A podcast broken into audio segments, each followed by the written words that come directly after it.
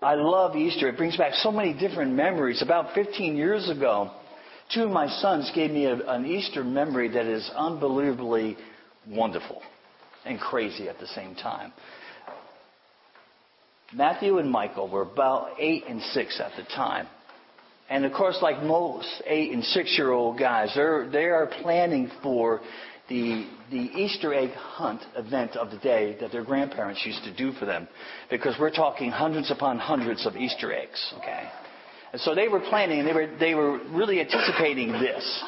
And so what they were doing was practicing their Easter egg hunting skills. So Matthew the, was hiding a couple of plastic eggs in his room, and Michael was going around trying to find them. And they did this over and over again. I'm trying to get ready for church, so I'm listening to this, this, this great event that's happening. And eventually, Matthew got tired of hiding them. He wanted to try to exercise his egg hunting skills. So he asked Mikey to start hiding the eggs. Mikey at this time is tired of the game and no longer wants to participate in this game. So he's refusing to hide the eggs. So Matthew is begging him, imploring him, just saying, come on, Mikey, it's your turn to hide the eggs. It's your turn. And he's getting nowheres with Mikey because most people who know Mikey, he is immovable when he stands. so, so Matthew decides he's got the edge here. He's the older brother, plus he's got the God card. So he plays the God card and says, you know, come on, Mikey. Mikey, what would Jesus do? What would Jesus? Jesus would play with me. And Mikey said, so go play with Jesus then.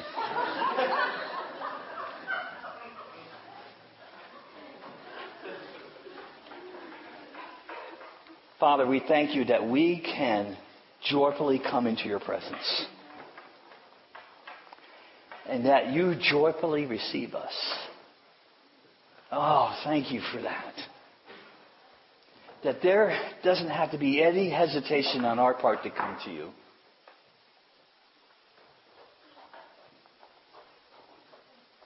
You open your heart. You open your, this, the treasures of your heart for us. To have us to come into your presence and not to leave your presence. Thank you for that. We thank you, Father, that we get to celebrate this great event, this wonderful moment, resurrection. And that it wasn't a one-time event. It was, a, it was something that was meant to change us forever. That we had, we had the privilege, the honor of being with you forever. So, Father, as, as we enter this part of worship, as we enter, help us not to take lightly what you did for us. But help us to boldly come into your presence. Our Father, right now. And allow your great love to wash over us and do the work that needs to be done right now in all our hearts. And we ask this in Jesus' name. Amen. Okay. if you would, turn to your Bibles to Matthew 28, starting in verse 1. Now, after the Sabbath, towards the dawn of the first day of the week, Mary Magdalene came, and the other Mary went to see the tomb. And behold, there was a great earthquake. For an angel of the Lord descended from heaven and came and rolled back the stone and sat on it. His appearance was like lightning, and his clothing white as snow. And for fear of him, the guards trembled and became like dead men. But the angel said to the woman, do not be afraid. For I know that you seek Jesus, who was crucified. He's not here.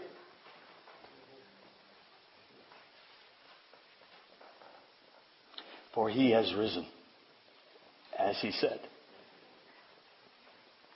Come and see the place where he lay. Then go quickly and tell his disciples that he has risen from the dead, and behold, he is going before you to Galilee. There you will see him. See, I have told you. So they, they departed quickly from the tomb with fear and great joy and ran to tell his disciples. And behold, Jesus met them and said, Greetings. And they came up and they took hold of his feet and they worshiped him. And then Jesus said to them, Do not be afraid. Go and tell my brothers. Love that. To go to Galilee, and there they will see me. I love this story. And I'm wondering this morning, I wasn't planning on this. I'm wondering this morning, you heard that story. Many of us have read that story over and over again. We've heard it over and over again. And sometimes because we know the end of the story, we sometimes lose the details of the story. And we take it for granted. I do. So I'm wondering, we just read this story. You've already probably heard it at least a few times this weekend, this week. You've read it. You've meditated on it. I'm wondering this morning if you wouldn't mind telling me what this story means to you.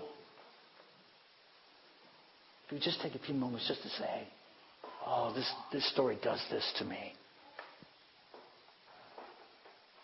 As with everything pertaining to God, this precious story means love and it means life and it means this new beginning of taking our hearts, which can be hard and dirty, and just laying them down and saying, like Jesus did, Not my will, but thy will be done. And that daily sacrifice, which is our love gift back to Him, I want it to be the focal point always of my life. To keep it simple, to keep it real, to keep it on point.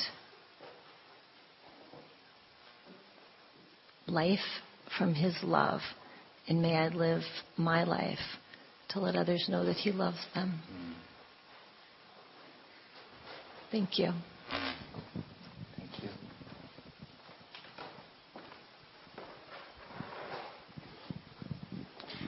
While Jesus was alive, uh, he had told his apostles so many of the things that were going to happen to him, like the fact that he was going to die for them, that he was uh, going to rise again.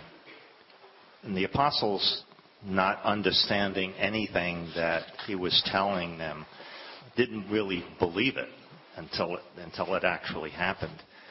So what this story means to me is, the hope that comes from everything that God tells us in His Word.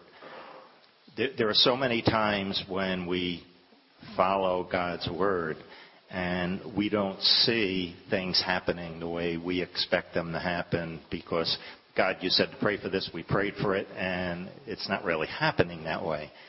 But the story brings out the hope that what God says is going to come about. It just doesn't always come about the way we want to see it or when we want to see it. Mm. So that's what the story means to me. It's hope. Mm. Amen.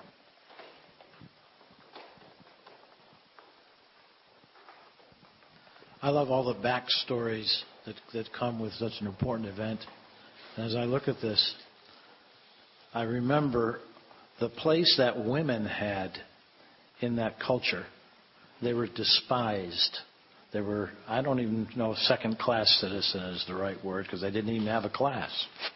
They could be put away for any reason. And here, Jesus, the greatest feminist of all time, raises them up on equal footing with the men who were his disciples. Mm-hmm. I wonder how the disciples felt about that. If they even noticed or if they did, how they reconciled that with the culture that they were in at the time. So uh, I'm just glad for that pur- purpose that Jesus had in it to raise up everyone, even at the foot of the cross. It reminds me, too, that there was a time in the first garden that there came a point where man said, Not your will, but mine be done. Mm. And now Jesus comes, and in the Garden of Gethsemane, he offers an extraordinary sacrifice. Not my will, but yours be done. And shows us how he provides an example to us of the great sacrifice that we can make moment by moment, day by day. The illustration of what he said if you would be my disciples, deny yourself, take up your cross, and follow me. What I'm seeing this time is how, how kind God is to his people to constantly remind them do not be afraid.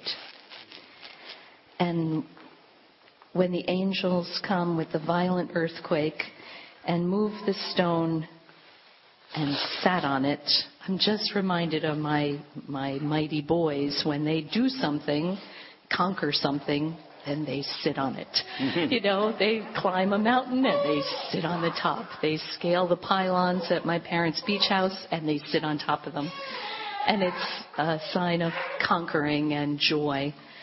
Um, but the, the guards who did not believe him, who did not follow him, they shook and became like dead men. But the angel says to the woman, Do not be afraid. And Jesus says to them, do not be afraid. And I think in our day and age, we need to hear that more. We're surrounded by calamity and difficulty and challenges in our own lives and other people's lives. But we are not unbelievers. We are His. And He says to us, do not be afraid. But to those who don't know Him, they will shake and they will lay down like dead men but it is not to be for us. Amen. Amen.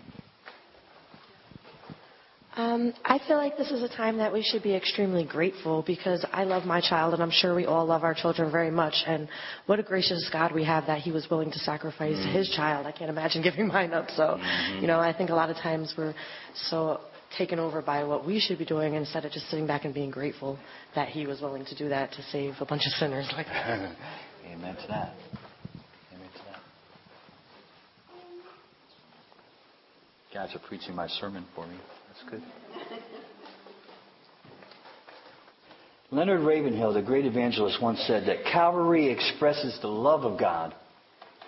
The resurrection explains the power of God. Calvary expresses the love of God, but the resurrection explains the power of God. I believe that the resurrection story is, is indeed about God's power. It's an untamed demonstration of how powerful God is. It's about how powerful His love is. For God so loved, He gave. This is a giving power. This is a power that resurrects the power of giving, the power of love. See, I believe that Jesus was raised by God's love. And it's the same love that, that, that rolls away the stone of the, the, from the tomb of our heart that was bound by sin, that was corrupted by sin, that was dominated by sin. God's love comes and rolls away the stone so that we can come out of that place in victory, in love, redemption, forgiveness. The resurrection is about God's power, the power of love. Awesome display of God's power and love. This is what I really find beautiful about the resurrection story. because it's not really just about an event. Oh, the event was pretty remarkable. It's about a person. It's about Jesus. This whole story is about Jesus. And He includes us in this great story. He includes every one of us into this great narrative, this great story of His life, what He came to do, what He accomplished on the cross, what He did when He was resurrected by the great power and love of God, is invite us into this story forever. So it's not just an event to, be celebrated, although we should celebrate this event. There's a lot of people out there that say that we, you shouldn't, this is just a day. No, it's not. This is not just a day. This is Resurrection Day. Jesus in John 11, 25 to 26, he's, he's talking to Martha. He said to her, I am the what? The resurrection and the life. Whoever believes in me, though he die, yet shall he live. And everyone who lives and believes in me shall never die. And then he asks a beautiful question, an extremely powerful question. He says, Do you believe this? Do you believe this, what I just told you? That I am the resurrection and the life and that whoever believes in me will never, ever, ever, ever, ever, ever, ever, ever, ever die. Do you believe what he says? I think that question is still asked of us today. Jesus asks this question because he knows in a few days from that time period he is going to Jerusalem that he is going to be betrayed, that he's going to be handed over to the authorities, that he's going to be accused of things that he never committed, that he's going to be beaten beyond recognition, that he's going to hang on a cross, choking on his own blood, and he's going to die. Jesus knows this.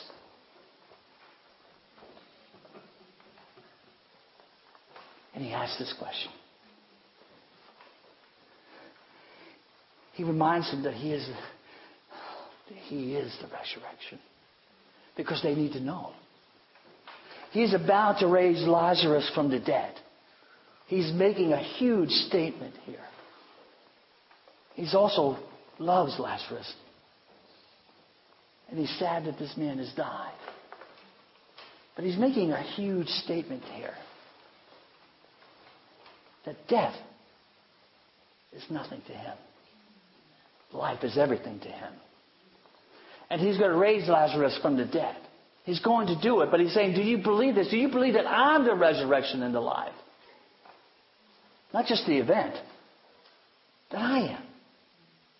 Do you believe me? Will you believe me? Can you believe me? I reflect on this. And I'm amazed about this part. I don't know if you ever thought about it. There's two things I thought about to me are pretty amazing. I hope you find them amazing too, but they were amazing to me. I wonder how Lazarus feels when he hears Jesus has died. I wonder. This man has just been raised from the dead, and a few days later, the very person who raised him from the dead is crucified and dies. His friend, his Lord, his Messiah is dead. I, I, this really blew me away thinking about how Lazarus must have felt.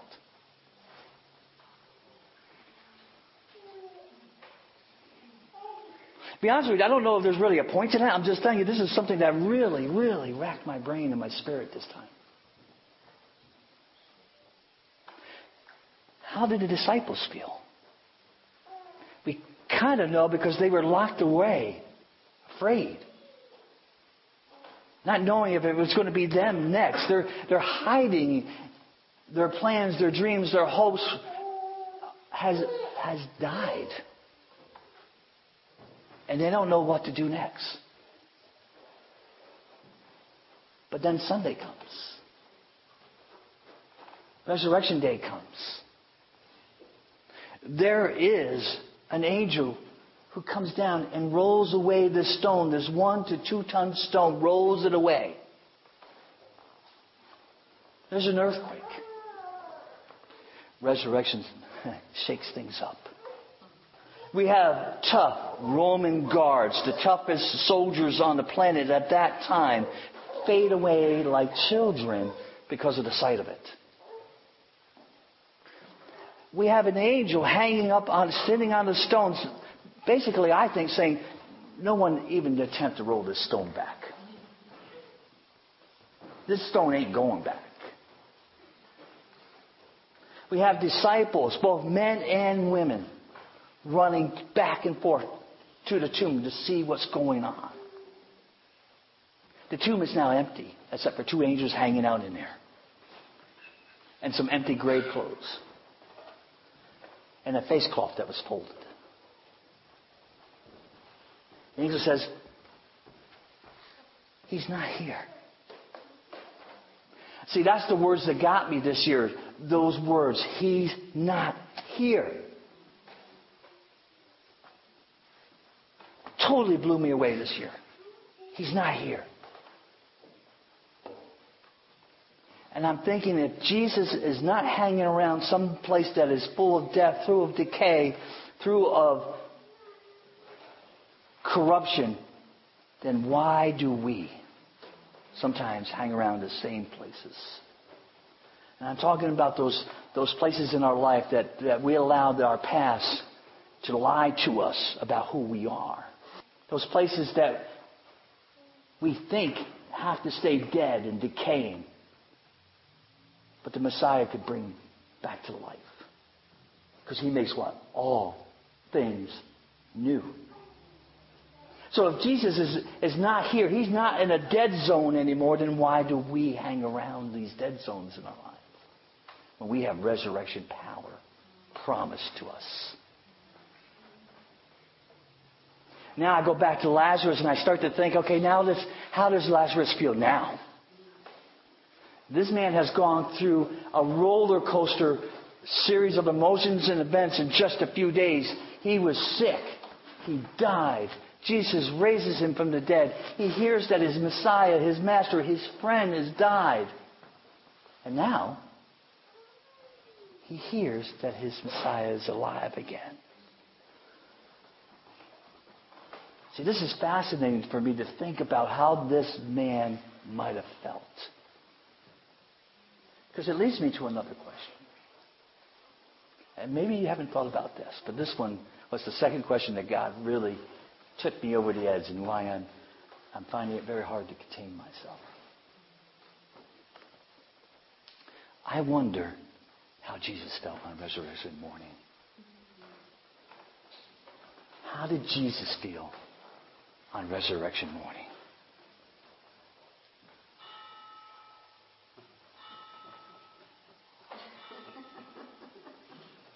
I didn't plan that. but it's pretty good effect, God. And that's kind of that's kind of cool. Because I'm thinking that Jesus is feeling pretty good about being resurrected. I'm thinking this man has conquered death once and for all. He's made a mockery of the enemy's plans a mockery of it. I feel like Jesus is laughing at the enemy, saying, Really? You think this was going to stop me? Really? I'm thinking Jesus is feeling really good about being alive again. I'm thinking Jesus is saying, you know what? This God power that I have, I'm going to exercise it a little bit around this time. I'm going to pop in, in and out of places disappearing here and there, showing up in places that people didn't expect. Some people are not going to recognize me at first, and then they're going to get it. I think Jesus is extremely joyful at this moment. And he's expressing it in many different ways. He walks alongside two men walking out of Jerusalem, and they don't recognize him at first. Just traveling with them for a while. And then they realize that it's Jesus. Even Mary doesn't recognize Jesus at first because I believe I'm believing that most of the time these people are expecting Jesus to still be dead. So yes, Jesus has a what was the word I used this morning? It wasn't glorified. I said glorified. Glorified body. it's not a word, I made it up. But I'm thinking that Jesus is feeling really good about being resurrected because he knows what it means for us. He knows that resurrection power is now released for us. That we can walk in it. That we can talk with it. And we can live it. I find that extremely overwhelming this morning. That this is what Jesus has done for us. He's opened up a way for us to be free. To be really alive. Ephesians 2, verse 4. But God, being rich in mercy because of his great love with which he loved us, even when we were dead in our transgressions, made us alive together with Christ. By grace you have been saved. I'm thinking that, you know, Jesus is rolling, rolling away stones in our life all the time, trying to open up those dead areas of our life and bring us back to life. The resurrection was an event that happened, but resurrection life is happening with us over and over and over again in our lives, making us more and more free as we experience life with Jesus Christ. That is resurrection power. Changing the way we think, changing the way we believe, changing the way we act, and then changing the way we live. I believe that Jesus takes those, those garments that were, were wrapped in the, the, the grave clothes and he unravels them and he gives us garments of praise. I think these lungs that were once choking with sin now breathe in salvation and out salvation. These hearts that were corrupted, that felt like stone, are now alive. They beat with the love of Christ. This is what resurrection power does. It changes every nuance of who we are, every atom of who we are, every part of who we are. It renews, it restores, it sets free to really live like Him. This is, this is resurrection power. I just talked for about 15 minutes. Anybody have anything to say now? Is this making a dent? Is this making an impression? Is this like that motorcycle revving you up? You're funny. God plays with me all the time. I love that about Him. I love that. Don't you love that about God? That God is playful. Do you ever think about that for a second? God's extremely playful. Extremely playful. Just look at each other. See how playful He is. You are wonderfully and beautifully made in the image of God. He wants you free. He wants resurrection power to be free, released in you every day of your life. Not a one time event. Something that changes your walk from this day until the day you are with Him in glory. That's what He wants. Freedom. We don't hang around the tomb anymore. The tomb is empty. There's an angel saying, you know, no one's going to get into this place and no one's going to roll that stone back. It's not happening. So let's move away from that dead zone. Let's move into life. Let's accept every part of the life that He has for us. I think resurrection power gives us power to leave. Gives us power to leave. Colossians 3, 1 to 2 says this, Therefore, if you have been raised up with Christ, keep seeking the things above, where Christ is, seated at the right hand of God. Set your mind on the things above, not on the things that are of on earth. I believe that the power to leave means to leave that dead zone, to leave dead things behind.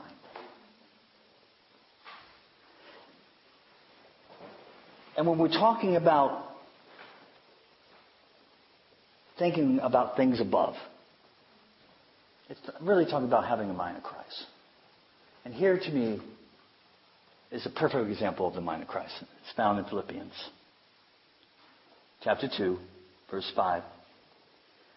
Starting in verse 5. Have this mind among yourselves, which is yours in Christ Jesus, who, though he was in the form of God, did not count equality with God a thing to be grasped or to hold on to, but emptied himself by taking the form of a servant, being born in the likeness of men, and being found in human form, he humbled himself by becoming obedient to the point of death, even death on the cross. See, humbleness enables you to leave things behind. Because you're not worried about yourself. And the less that we are consumed with ourselves, the easier it is to walk away from dead things. Because dead things, they want to corrupt you. Dead things want to hold on to you. But we're free.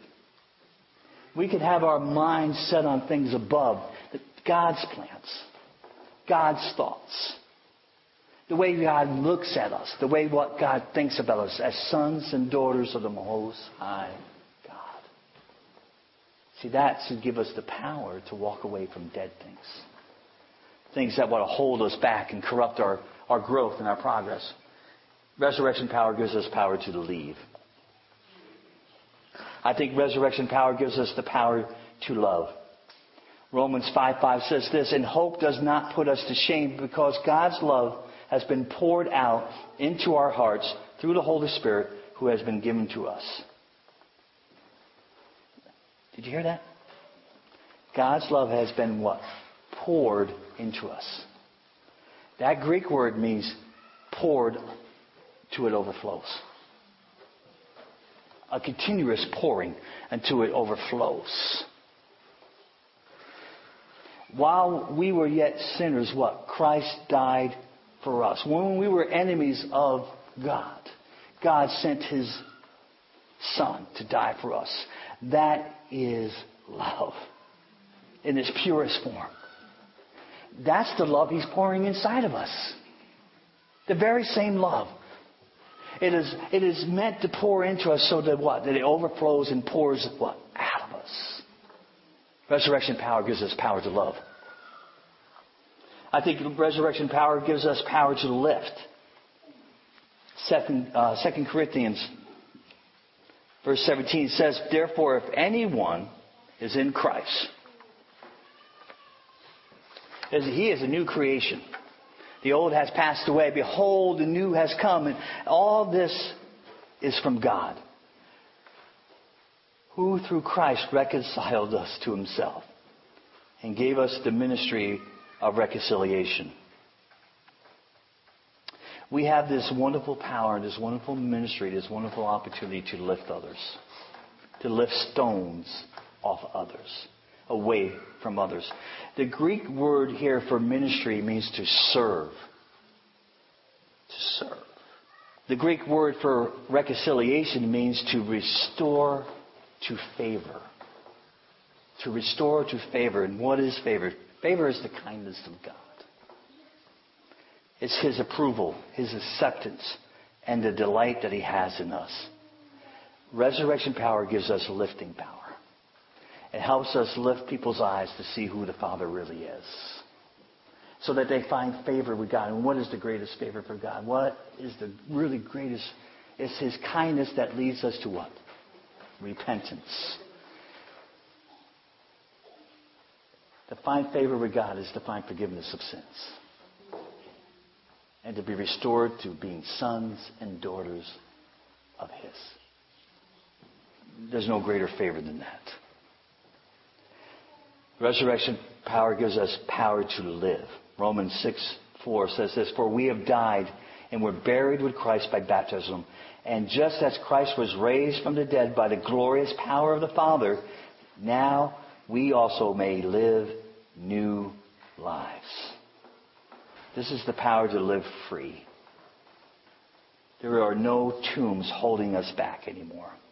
We can walk free. The Greek word here for newness of life really just means renewal. Renewal. But a constant state of renewal. Something that is continuously happening in our lives. This is newness of life, folks. This is res- resurrection power released in us. We don't have to live in dead zones, stay in dead zones. We can walk free. We can walk in power because that's what He's given us resurrection power. We walk in the power because we have heard His word. It says in John 5, 24 to 25, it says this More surely I say to you, he who hears my word and believes in him who sent me has everlasting life and shall not come into judgment, but has passed from death into life. More sure, most assuredly, I say unto you, the hour is coming, and now is, when the dead will hear the voice of the Son of God, and those who hear will live. Wow. That is power. We have the power to leave. We have the power to lift. We have the power to love. We have the power to live because of what he did on Resurrection Day. Oh, it's powerful.